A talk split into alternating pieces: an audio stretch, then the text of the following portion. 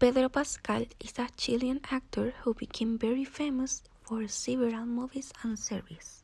He was born on April 2, 1975, in Santiago de Chile. Shortly after his birth, his and his parents went to Denmark and he grew up there. Since he was little, he wanted to be an actor and he always watched television to see others act. After that, he started his career in 2001 and made his debut in 2005 in a cinema in Spain.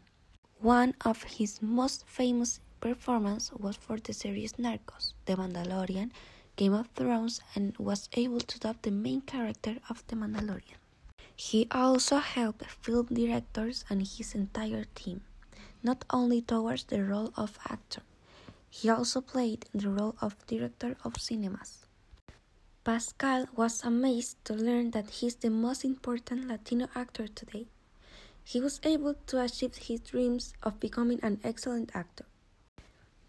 They offered him the job to be the Mandalorian personal character, but he never thought that in the whole series his face would not be seen. Until he accepted the role and he became very famous thanks to that role. Recently, a movie called Wonder Woman 1984 was recorded, where Pedro Pascal also played a very important role.